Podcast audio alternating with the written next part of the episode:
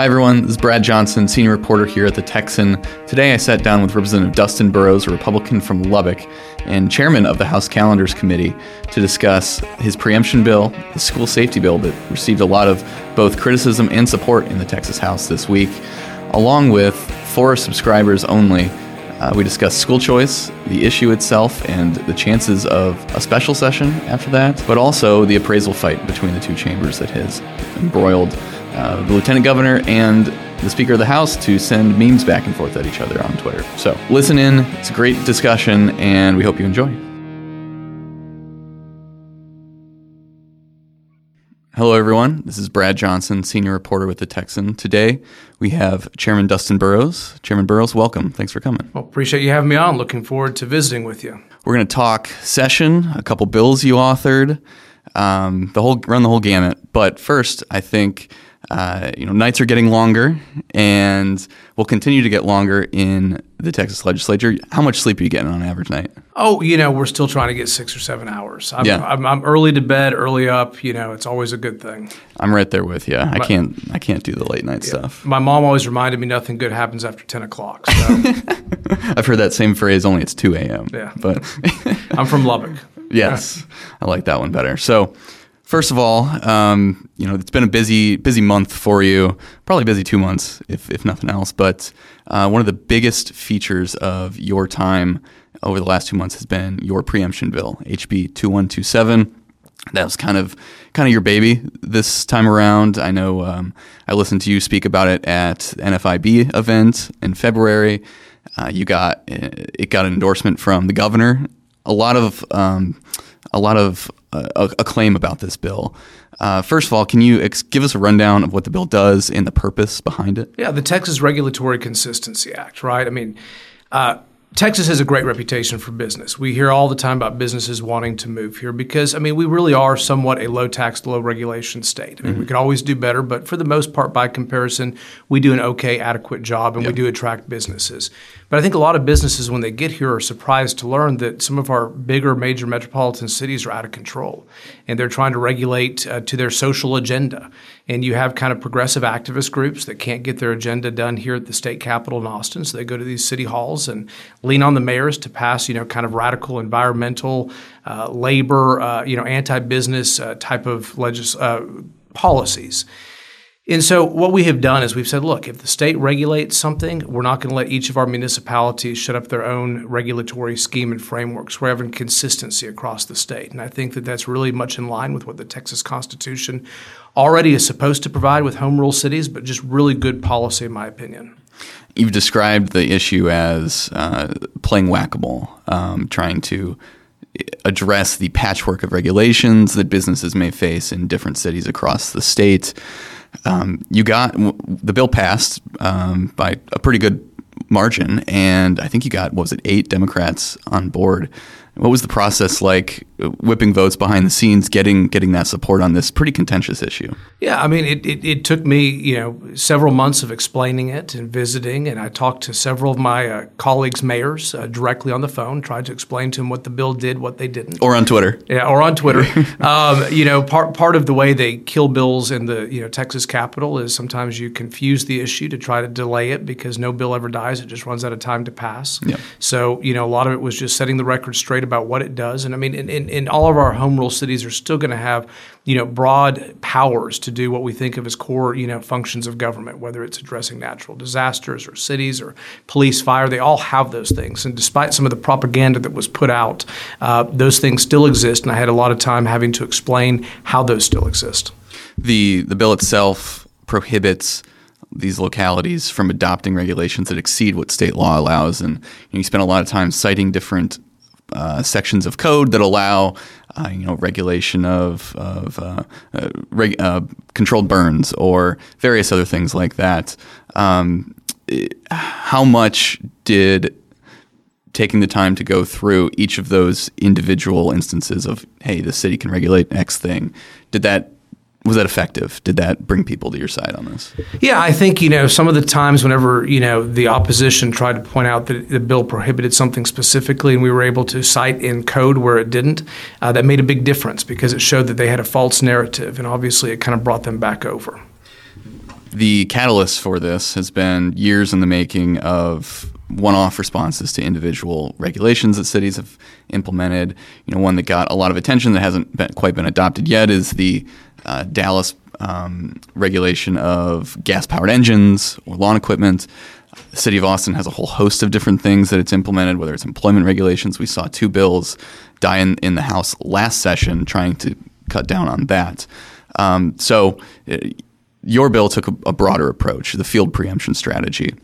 Do you feel like it has the ability, the staying power down, you know, moving down the road to uh, address what needs to be addressed?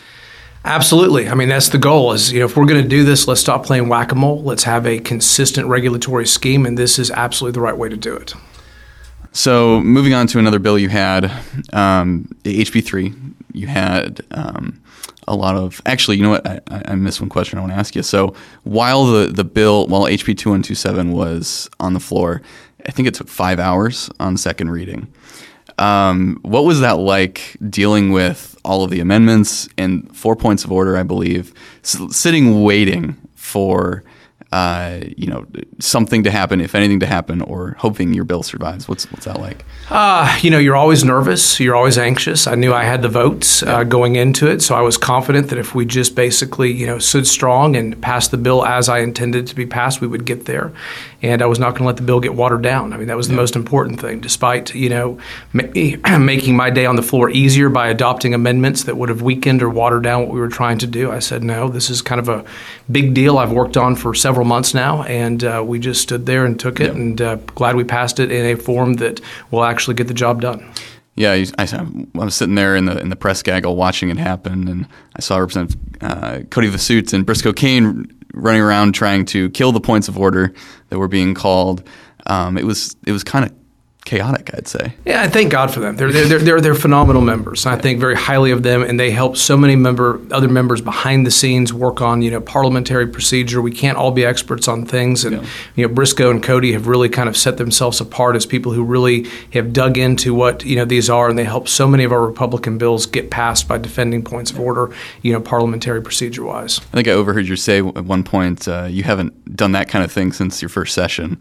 Uh, is it just not your forte? or you prefer other other routes? Yeah, as far as handling the points of order and things yeah. of that nature, yeah. My first session, being a lawyer, people kind of thought maybe I would be that guy, and and obviously I kind of ended up more in the tax world and policy world, and you know you you have to kind of understand that you know if you're a jack of all trades, you're a master of none. So yeah. you know you kind of focus on what you're good at, and those two have really uh, excelled in being kind of the leaders, you know, in our caucus on those issues, and we're all very thankful for that.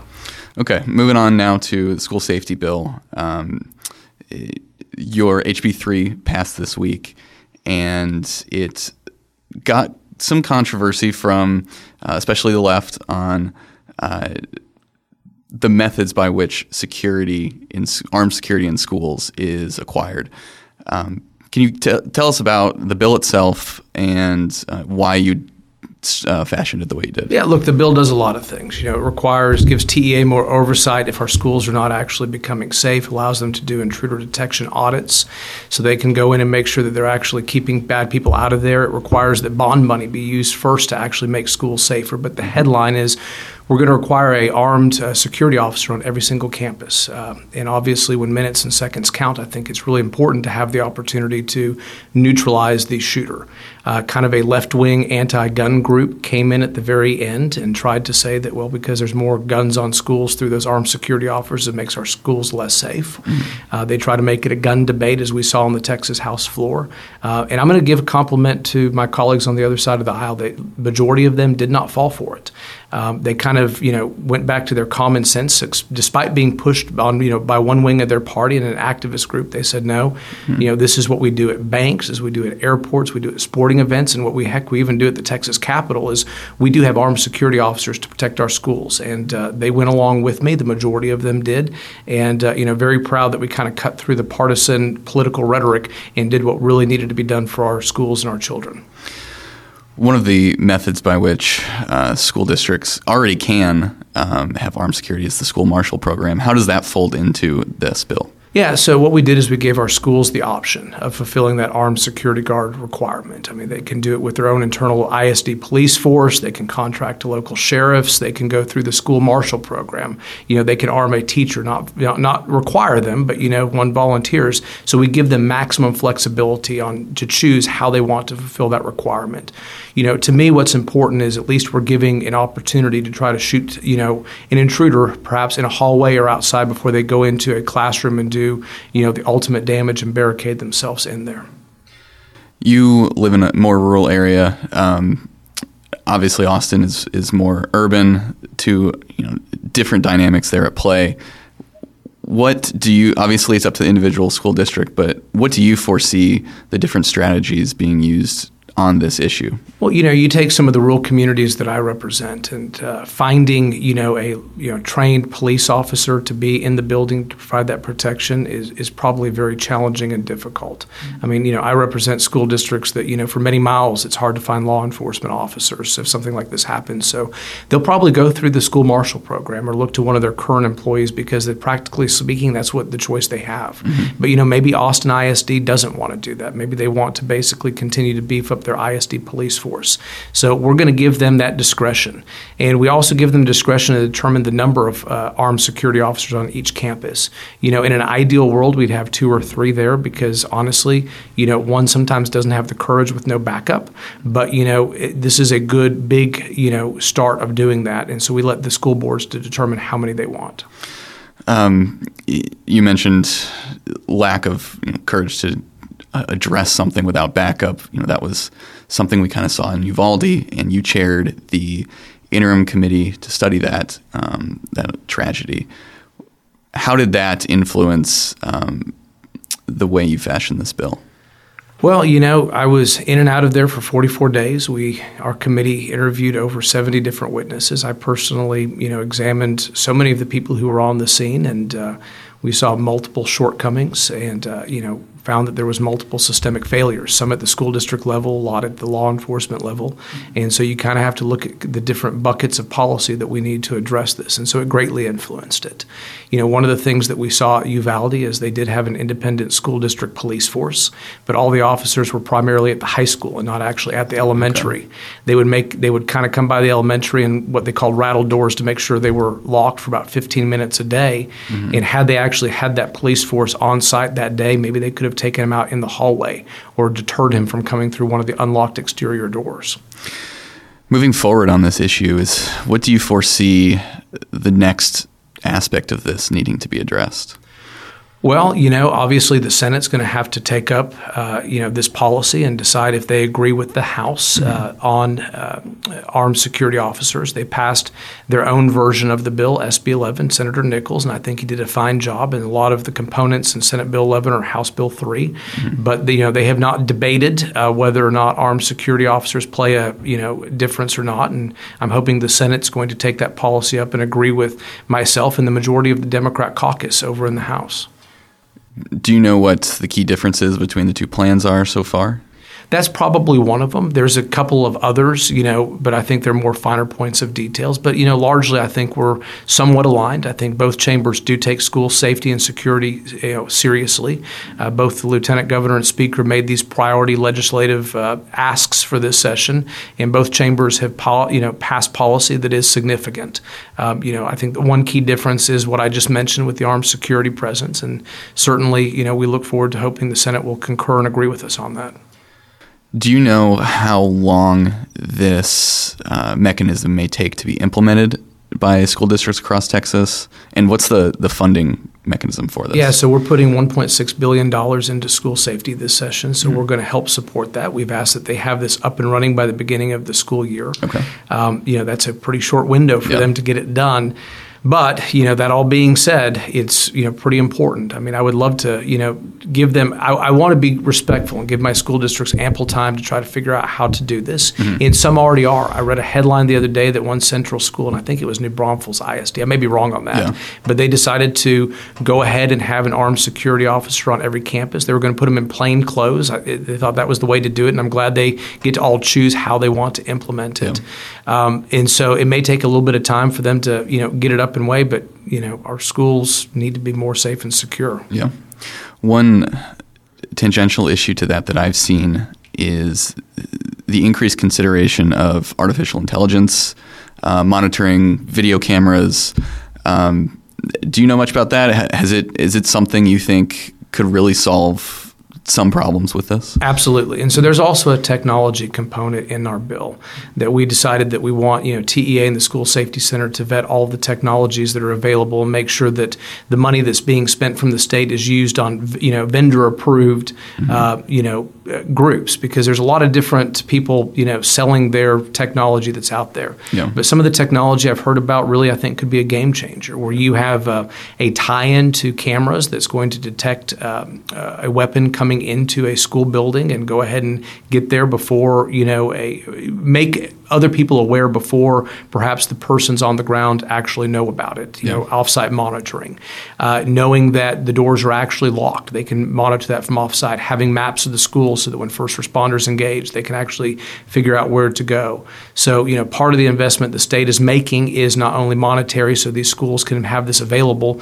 but trying to make sure that we have the best, you know, people who are selling that, you know, going there and trying to, you know, have some economies of scale so that we can have statewide contracts that are our schools can get into. But I'm very excited about technology. I think it's a critical piece of this and obviously part of both bills, to be candid with you, on uh, trying to address it. Yeah, the, the one that I've heard, um, it's kind of used in warehouses right now to track PPE compliance and, and safety issues of you know falling boxes or things like that, and applying it to school, you could track uh, different um, factors such as a weapon or um, a hooded individual, things like that. It's it's a pretty interesting concept and something that seems to be really pioneered right now. Yeah, you know, it's something that the military has used to protect their bases. There's a lot of ex-military officers who have helped develop some of these, and uh, you know, I think it definitely can be used, you know, by our schools, our superintendents, and keep our children more safe. And uh, we're going to make that investment, and I think it's very important. So moving on to uh, just more session overall um, it, it seems like it, it started off a little slow, slower, especially compared to last session where we had COVID and then the blackouts, which just kind of took the oxygen out of everything. How do you compare so far this session to last session? Well, I try not to compare sessions, okay. and, and, they all have a very different feel and flow, and a lot of it depends on the issues that we're you know trying to be you know dealing with. I mean, yeah. this is the first session since we've ended abortion in the state of Texas, which very proud of. First session since we probably passed the most historic pro Second Amendment laws, you know, in the country with passing constitutional carry. And so, usually this time of session, we're you know looking to try to advance uh, you know the pro life agenda. And uh, you know, this is the first time in the wake of Dobbs, and thank God that Dobbs you know decision happened uh, to do that. And so they all have a very different feel. But we're uh, getting into you know the good part of session where a lot of the conservative victories victories are about to be accomplished, and you know, getting to go home and talk to Republicans about the big things that we're going to do is very exciting, and I think my Republican colleagues are very excited about what's going to happen the next couple of weeks. You mentioned Dobbs, and last session, of course, you guys passed the Heartbeat Act, which was the first one that really had an effect um, on abortion. But then, kind of unexpectedly, at least for many of us, uh, the trigger ban became effective once Dobbs was overturned. Did you guys think that do you really think that the court would overturn Roe so quickly? I think we all hoped it would, yeah. and we all you know had confidence in the new appointments that we had a really good chance. And I think the heartbeat bill probably pushed the Supreme Court to think about that. I mean, mm-hmm. it was a very smartly done bill. I was proud to be a joint author and championing that from day one. But we thought that by kind of pushing the boundaries of where we thought we could get to, you know, maybe the court would decide they have to take it up. And I think before they wanted to consider the heartbeat bill and the enforcement mechanisms and how we did it, you know, they decided to use the Mississippi case to just uh, say it was back to the states, and yeah. so we were prepared. We had thought about it, and we were, we were where we ought to be. Yeah, the you mentioned the enforcement mechanism, and uh, it's the private cause of action. That was I don't think that had been used anywhere else on this issue, at least. Um, I remember talking to you about that at the time. Um, it it really seemed to be effective for a while, and it, even more effective if it did cause the Supreme Court to to move on the case. Yeah, I mean, there's there's nothing wrong with you know empowering people to use the courts. We're not trying to create you know frivolous lawsuits and things of that nature. But when it comes to enforcement mechanisms, and you know, I, I like to empower people to have the opportunity to avail themselves of our court system to you know have their rights adjudicated, and especially to protect life. You'll notice that the preemption bill also has a private cause of action for our businesses and individuals, so they can go get a declaratory judgment. They can't go get money damages. We're not trying to make anybody rich. Yeah. But you know, it's a way not to have to wait for the attorney general or somebody else to act, and we empower people to go uh, do this. It seems like the private cause of action is uh, an increasingly favored option for Republicans in the legislature on you know all number of issues. I think uh, the the rein-in DA bill um, has that as well. Um, obviously, you said preemption is is this something we should expect to see a lot more? Well, you know, we kind of uh, decided to go that way with the heartbeat bill. It was probably one of the most effective and important bills we've passed, and I think that there start to be kind of something in the conservative movement that realized that you know by outsourcing, um, you know, some of this what we need to get done to private individuals and groups, uh, it may be more effective. Um, I think we have to use it sparingly. I mean, we're not trying to, you know, we're not trying to use the court system to get people rich, right? Mm-hmm. I mean, I think you have to look at, you know, is it just an enforcement mechanism to bring rights, you know, to be adjudicated, or is it a way to, you know, incentivize people to go out there and try to make money? And the latter is not where we're headed, right? We just, you know, but but to try to have an enforcement mechanism, I think that you're starting to see people avail themselves of that, and conservatives wanting to push that because it's been so effective. How- uh, Facebook bill's another, by the way. Yeah, that's right. That's right. How, how what how do you fashion the the cause of action so it doesn't lead to you know frivolous lawsuits or trying to you know game the system to make money? Well, I think it has to do with what your remedies are available to you. You know, if, if we're going to give you the opportunity to get damages, um, I think we have to be very cautious about that because we don't want people out there to do that. But if your right of action is only to, you know, have your rights restored or to have, you know, something unconstitutional struck down, and that would be through what's called the Uniform Declaratory Judgment Action, Okay. I think that's a very, you know, decent and reasonable method, you know, of trying to get those things to happen. And so, in the example of the preemption bill, um, you could sue, and if you if you win, the whatever regulation that is in place at the local level would be invalidated. Correct? Yeah, and you could get your attorney's fees. We did provide for that, and it's reasonable attorney's fees. So you know, court may say a dollar is only what's reasonable to you, or may take a look at the entire cost of it. But you can't go out there and say, "Well, my business was harmed to the tune of a million dollars," and have any opportunity to recover that. Gotcha. You know, uh, Florida had actually tried that. Uh, that bill got vetoed by Governor DeSantis. Um, you know, on some sort of another preemption bill. It was kind of a one of those things that stuck out. But uh, you know, I certainly understand the idea that we're not trying to clog this up with people, you know, looking to get uh, wealthy off of this type of litigation. I just want people to have the opportunity to go to the courts and have their rights restored and bad, you know, uh, city ordinances struck down. Thank you for listening to the free portion of this conversation with Representative Dustin Burrows. To watch the rest of it, in which we discuss school choice and the appraisal fight between the two chambers, click the link in the description. Hope you enjoy it.